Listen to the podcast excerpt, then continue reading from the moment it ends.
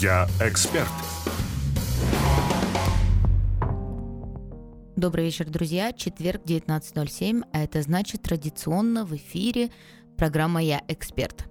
Наша программа существует уже больше года, и буквально недавно мы анализировали, что же изменилось на рынке экспертном за вот этот год.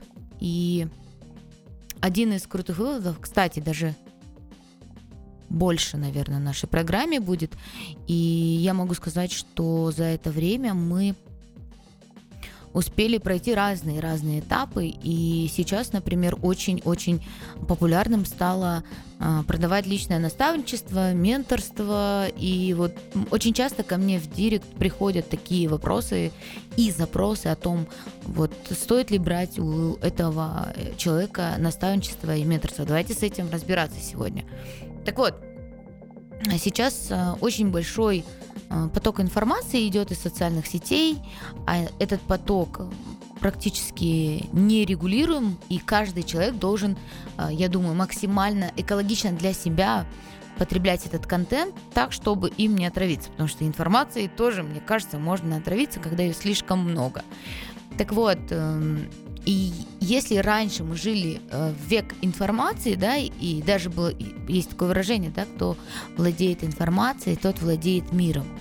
Сейчас, наверное, эта фраза не столь актуальна, как была когда-то, потому что информации сейчас очень много. Она есть в открытом доступе, ее можно купить, можно купить чужие знания, поэтому информация не является таким дефицитом, каким была ранее. Сейчас э, можно просто загуглить и достать, не знаю, любую информацию, мне кажется, которая вас интересует. Ну или напрячься и найти ее в других источниках. Сейчас больше, да, век энергии, и люди идут за энергией человека. И как говорят многие, что как раз-таки э, энергия и время это такие ресурсы, которые человек должен самовосполнять для себя. И чем выше вы э, в энергетической шкале, тем больше а, людей у вас будут покупать услуги. Это, если переводить на простой язык, чем счастливее человек, тем проще ему добиваться каких-либо результатов. И когда я смотрю на предпринимателей, экспертов, которые сейчас запускают разные наставничества и курсы, это же очень популярно сейчас стало, я на самом деле радуюсь. Радуюсь почему? Потому что эти ребята настолько, получается, освоили и довели свой бизнес а, до филигранно идеального состояния, что сейчас готовы запускать свое наставничество и обучение. Это на самом деле очень круто. Другой вопрос, что если это не так, то зачем они это делают? Но мы сейчас говорим про правильные, про классные кейсы, и я знаю действительно очень крутых ребят, владельцы салонов, э, там, магазинов, которые запускают свое наставничество. И это круто, потому что рынок э, хочет получать эту информацию.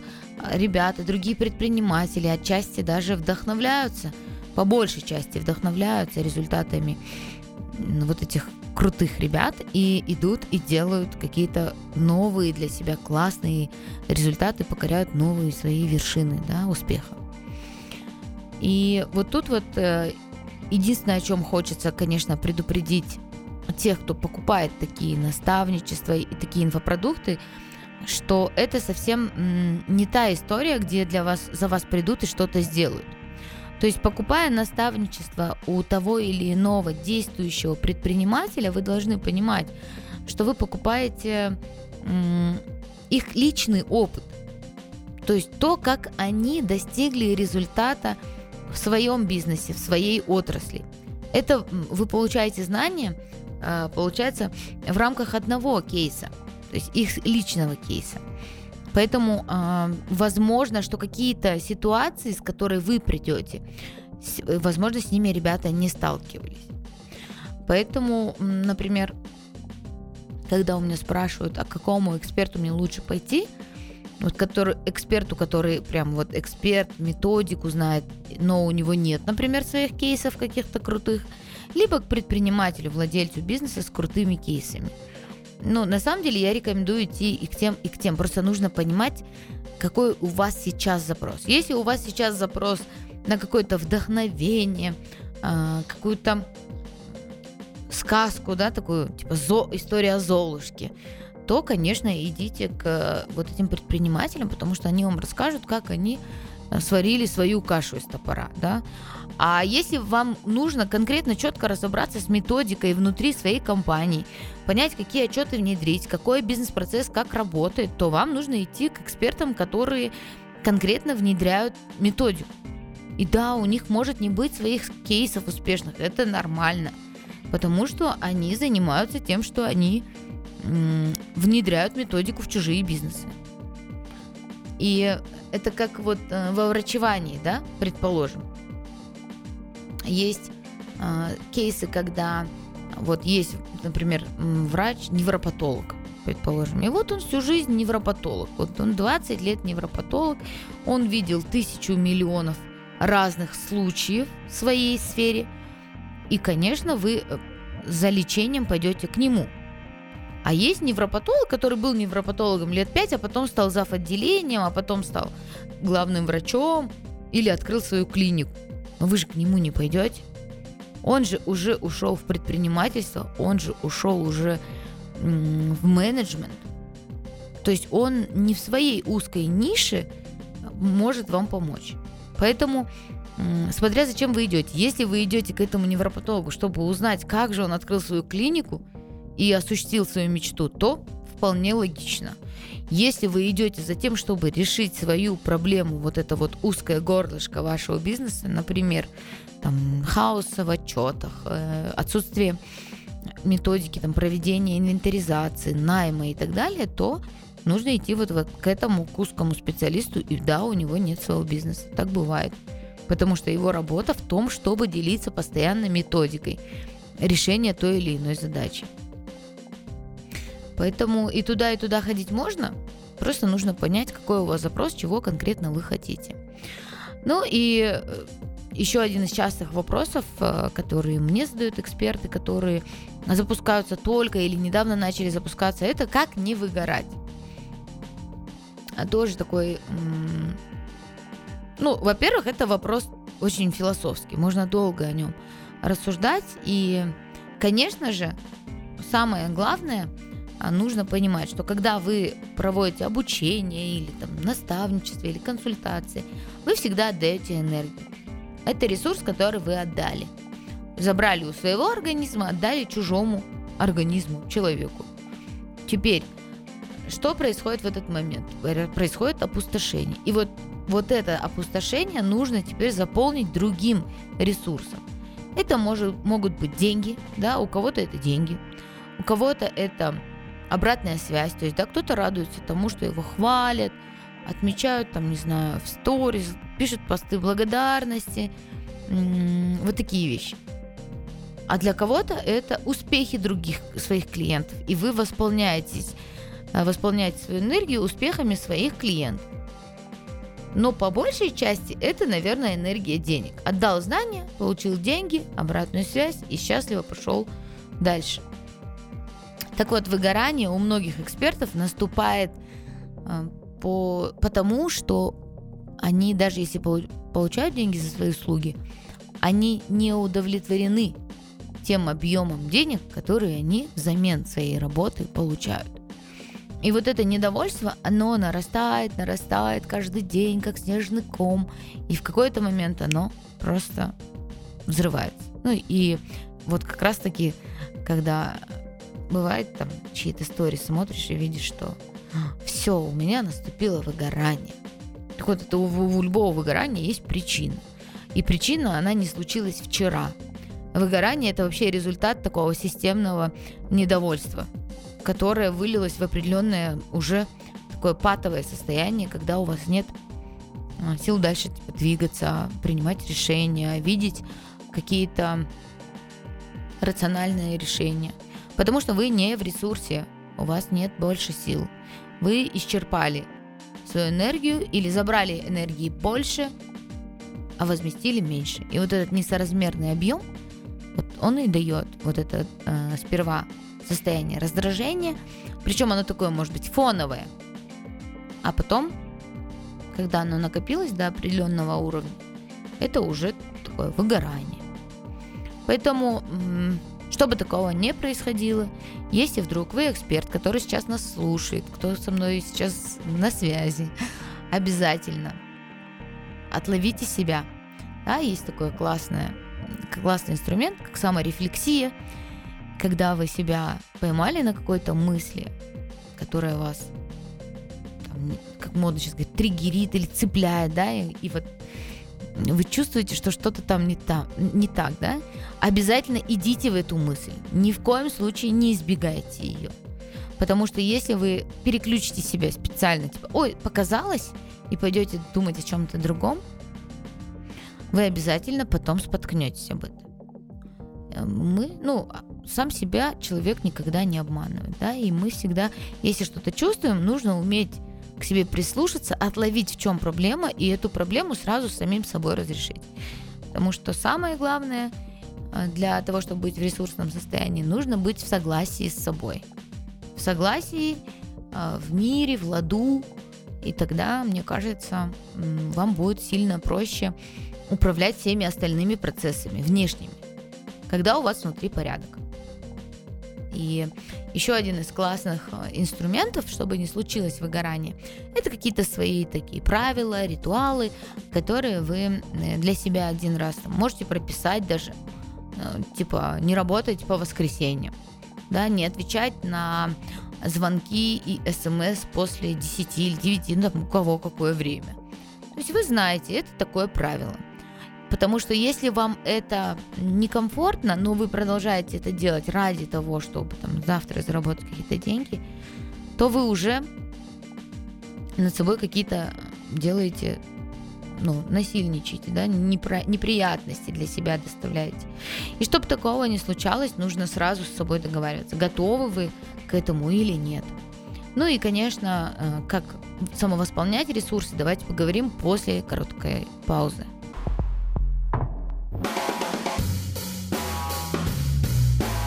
Я эксперт. Добрый вечер, друзья. У микрофона Салтаната Ибраева, и мы в программе «Я эксперт». А, в первом блоке мы говорили о том, как эксперты выгорают и почему это случается. Сейчас давайте поговорим, как восполнить эту энергию. На самом деле очень много информации на эту тему, очень много лайфхаков, можно даже так сказать, и даже книг. Но я думаю, что у каждого свой инструмент.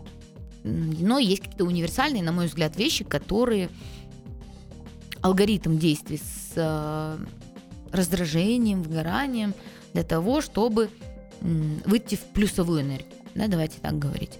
Так вот, когда вы в состоянии не очень классном для себя, нужно понять, что вас раздражает. То есть в первую очередь уберите эти раздражители. Банально, просто, но супер действенно. Проведите конкретный чекап своего окружения, всех дел, которыми вы занимаетесь, всех проектов, которыми вы занимаетесь, и поймите, какой проект больше всего доставляет вам дискомфорта, неудобств, каких-то стрессовых ситуаций. Там придется, конечно, дальше копнуть, потому что если мы говорим про, конкретно про ваш какой-то бизнес, то вам следует туда залезть и понять, что внутри этого бизнеса вас раздражает, не устраивает, что не так работает, и вот этот вот э, стрессовый момент нужно сначала устранить. То есть не надо бежать в горы, не надо бежать на ретриты, да, покупать какие-то духовные практики, да, дышать, дыхательные какие-то упражнения делать. Нет, сперва найдите корень, да, раздражитель. И для себя определите четкий конкретный план, как вы это раздражение планируете ликвидировать из своей жизни, а, либо его вот это, если это бизнес-процесс, который вас не устраивает, как вы его хотите выстроить так, чтобы он вам больше не докучал, скажем так.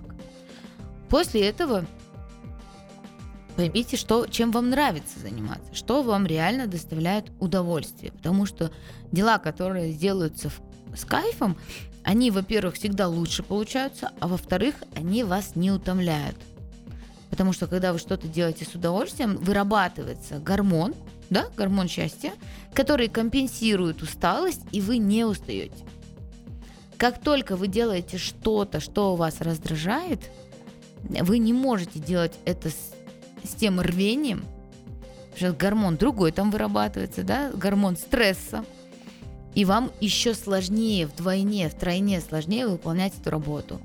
И вот э, бывает тоже эксперты, которые консультируются, приходят, спрашивают, задают вопросы, спрашивают, вот, а как вы работаете с клиентами, которые вас раздражают? Вот это очень частый вопрос на самом деле. И у меня на этот случай есть один принцип, и, возможно, он, можно, возможно, кто-то скажет, что это непрофессионально так рассуждать, но этот принцип звучит так. Я не работаю с людьми, которые меня раздражают. И это мой выбор. Возможно, я зарабатывала бы больше, если бы работала с такими людьми. Но я бы туда тратила больше нервов, энергии и своего драгоценного времени на, первую очередь, договаривание с собой. И мне бы это обошлось дороже. Потому что на восстановление еще ушло бы столько же времени, да, понимаете? И как я пришла к этому принципу? Я пришла к этому принципу, конечно же, методом проб и ошибок. Когда-то, 4 года назад, когда начинался консалтинг, мы тогда еще не выбирали клиентов. Нам надо было просто зарабатывать. Мы просто брали всех подряд. И ну, мы же люди, мы анализируем, чем человек отличается от животного. Тем, что он умеет, человек умеет анализировать, принимать решения – и не допускать в следующий раз этих ошибок. И передавать знания другим. Вот, например, животные, а, когда там, собака рождается, щенок, он учится лакать. Мать ему не может его быстро, научить быстро лакать, кушать, добывать еду. То есть щенок учится сам. Человеческий ребенок, когда рождается, мы его учим уже кушать, сидеть, ползать, даем ему ходунки, облегчаем ему жизнь и так далее. Вот э, эволюционно, да, что по позволило нам вообще эволюционировать, это умение анализировать а, и собирать информацию, а потом ее передавать. Так вот, э, проанализировав некоторые кейсы, я просто поняла, что вот тут у меня не получается или получается плохо, потому что есть определенные базовые принципы человеческие, сейчас не про профессиональные, с которыми, а, по которые, которые не сходятся с моими у этого клиента. Да, и это, конечно, не какие-то там, там не убей, не укради, нет, не про это, да, а именно какие-то вещи, там, отношение к людям, да, а, отношение к деньгам, отношение к дисциплине, потому что у меня, например, каждый час расписан. Если залезть в мой календарь, можно вот так вот э, проскролить вверх и у меня последние три года абсолютно каждый день расписан, каждый час расписан в календаре. И для меня, поэтому для меня время это самый главный мой ресурс, потому что это как карточный домик, как доминошка. Да? Если я на одну встречу опоздала или мой клиент опоздал, то я не смогу полноценно правильно провести встречу, дать знания, и потом повалятся все остальные встречи. И для меня это принципиально важно. А есть люди, которые с пренебрежением могут относиться к чужому времени. И для меня это принципиально важно. И это может меня не то что раздражать, но меня это может не устраивать. Поэтому если у меня с клиентом что-то не схлопывается, пазл, то я просто, да, мы предоставим консультацию, мы продадим курс, но, например, в наставничество я этого человека брать не буду. И этот принцип просто очень сильно раз и навсегда облегчил мне жизнь. И я с радостью, с удовольствием иду на встречу со своими менти, то есть с теми предпринимателями, которые, которых я взяла в наставничество. Потому что я знаю, мне с этими людьми комфортно. То есть и один из принципов восполнения энергии – это пообщаться с умными людьми, с которыми тебе приятно общаться. Люди, которые, с которыми приятно быть, находиться в одном помещении, да, поддерживать связь. Получается, что я не только продаю свои услуги, но в то же время в моменте я еще и восполняю свою энергию. Поэтому говорят же, сейчас очень много говорят, он, он или она там токсичный, давайте подальше держаться. Вот. Дело не в токсичности, дело в том, что для кого-то же этот человек не токсичный, для кого-то же он вполне нормальный. И получается, что просто у вас не сходятся пазлы, не бывает плохих, хороших людей. Есть люди, которые нам не подходят. А потом уже бизнес, а потом уже все остальное. И, конечно, у некоторых экспертов это вообще не важно. Ну, например, если вы эксперт, обучаете, к примеру, нумерологии, да, очень сейчас нумерология отходит, ну, тем не менее. Нумерология, астрология, сейчас еще басцы какие-то появились. Так вот, если вы просто обучаете, там, сидя в зуме там, или в скайпе, показываете, рассказываете расчеты или еще лучше отдаете людям видеоуроки, то на этом ваши отношения закончились, и вам сильно проще. А если вы с человеком что-то в его жизни, в его бизнес внедряете, то это сильно сложнее. вот я, например, не завидую психологам. Вообще не завидую психологам, потому что понятно, что есть какая-то этика, психологии, есть методика непринятия на себя каких-то кейсов своих клиентов. Но я уверена, что психологи тоже люди. И они все же это помнят. Представляете, какая у них там база данных разных сложных историй человечества, чел- людей, да, клиентов их. И насколько им с этим бэкграундом порой не просто жить. Поэтому я всегда говорю, я спасаю бизнес, а не людей. И это гораздо проще. Потому что когда мы говорим про бизнес, я же не позиционирую себя как коуч. Да, я эксперт в ритейле. Вы придете со своим магазином, мы посмотрим, как у вашего магазина дела. Вы скажете, чего хотите. Мы вам разложим конкретный путь того, как дойти до своего результата. А если у вас какие-то психологические проблемы и затыки, то вам нужно пойти к психологу. Есть, а по, про бизнес, пожалуйста. Да, то есть мы там, скажем, вот здесь внедри вот это, здесь плати вот так, здесь найми вот этих людей, их вот так замотивируй, привези вот такой товар на такую-то сумму, вот здесь запусти вот такую акцию, расчет у нее вот такой. СММщику дай вот такое техзадание, вот так запусти таргет. Заявки обрабатывай вот так, вот тебе скрипты. Все. Карта движения клиента полная, весь цикл по всем блокам. По финансовому блоку, по HR-блоку, а, по блоку операционного управления, по блоку коммерции, аналитики и маркетинга. Все, ничего дальше не надо. Все, что остается, например, моему клиенту, это быть тоже в ресурсе. Да? Это как любой рецепт начинается со слов «возьмите, возьмите чистую посуду».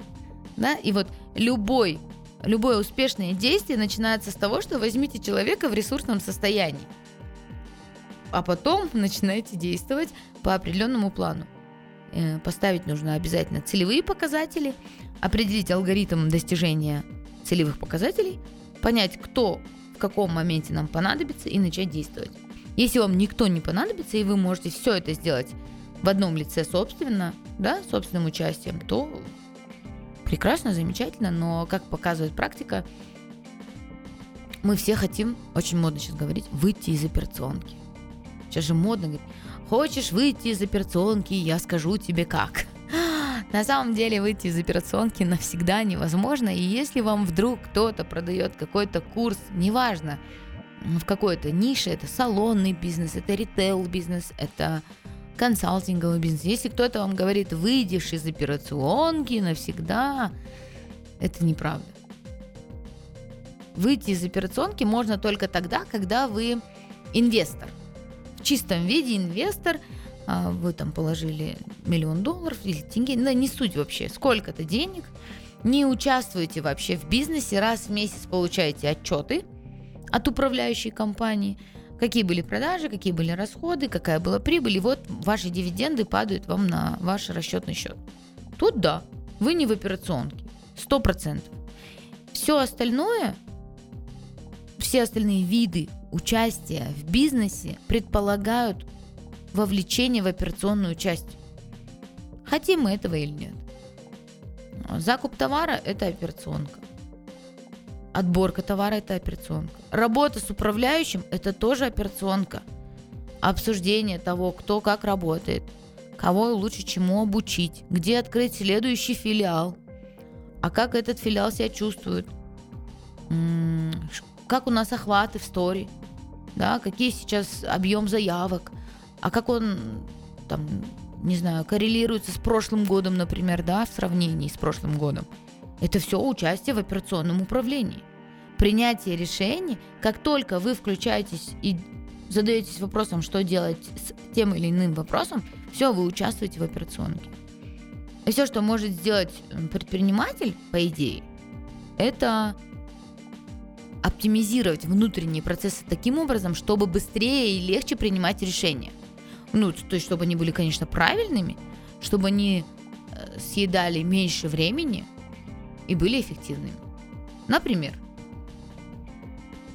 продажи упали, да, обычно же с хорошим ко не приходят, продажи упали, и нужно как-то повысить продажи в магазине. Все. Это все вводные. Для того, чтобы теперь ответить на вопрос, как увеличить продажи в магазине, нужно диагностировать, да, это как вы к врачу приходите, анализы сдаете, он смотрит, какой у вас гемоглобин, какой у вас эритроциты уровень, сои и так далее. Да? Тут то же самое. Вы смотрите, какой есть остаток товара, какая конверсия, сколько заявок, сколько входящих, что изменилось, какой мерчендайзинг, какой управляющий. Вы все это собираете информацию, анализируете информацию, и только потом вы можете дать какое-то рациональное решение, ответ для решения этой ситуации. Если у вас нет этой информации, то как вы можете ответить на нее? Поэтому, когда иногда мне звонят, очень забавно так бывает, но сейчас сильно, кстати, меньше. А раньше мне могли позвонить и сказать, Салтана, здравствуйте. Я говорю, здравствуйте. Быстрый вопрос. Я говорю, окей. Вот мне надо... Как же? Мне нужно на 10 миллионов оборота, сколько мне нужно закупить товара? Вопрос вроде понятный. Замечательный вопрос. Но для того, чтобы ответить на этот вопрос, я же должна понимать, а какой сейчас остаток товара, а какой сейчас, э, какая оборачиваемость товара, какая наценка. И получается, что мы просто-напросто не можем э, принять правильное решение. Вот. И для того, чтобы принять эти правильные решения, мы должны с вами подумать, каким образом э, собрать максимальное количество информации и после этого принять решение. Поэтому прежде чем задавать какому-либо эксперту, да, я сейчас только на своем примере вам рассказала, поэтому чтобы в следующий раз, когда вы задаете какой-то вопрос эксперту, если вы просто как потребитель, да, приходите, как клиент к какому-то эксперту, прежде чем задать этот вопрос, подумайте, соберите для себя информацию и придите с максимальным количеством информации, чтобы получить уже максимально корректный ответ. И еще один из а, таких лайфхаков, я бы даже сказала, моих личных наработок, это, конечно, подведение итогов. Очень часто такое бывает.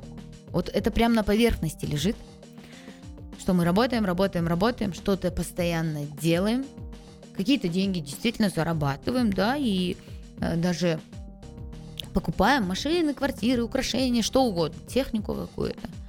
Но если мы ежемесячно не подводим черту итого, сколько я в этом месяце заработал, вырос я по отношению к прошлому месяцу, или к прошлому году? Если да, то на сколько процентов? Если мы вот такие вот сами с собой итоги не подводим, то это тоже такое приводит к выгоранию. Как будто ты просто как белка в колесе, ну вот мечешься, бежишь, бежишь, бежишь, и не понимаешь, до чего же ты все-таки добежал-то, до какого, до какой цифры ты добежал. И когда ты э, добегаешь до какой-то цифры, которая тебя радует, и ты понимаешь, вау, я прирос на там, минимум 20% к год-году, то ты радуешься, и это нормально. И у тебя вырабатывается в очередной раз э, гормон счастья, который может смотивировать, восполнить твой энергетический ресурс и смотивировать тебя на новые успешные классные действия. Вот. И, наверное, на этой позитивной ноте я с вами, друзья, прощаюсь. Обязательно подписывайтесь на мой инстаграм Салтанат Нижний Прочерк Ибраева. Всем хорошего вечера. Увидимся в эфире, как всегда, по четвергам.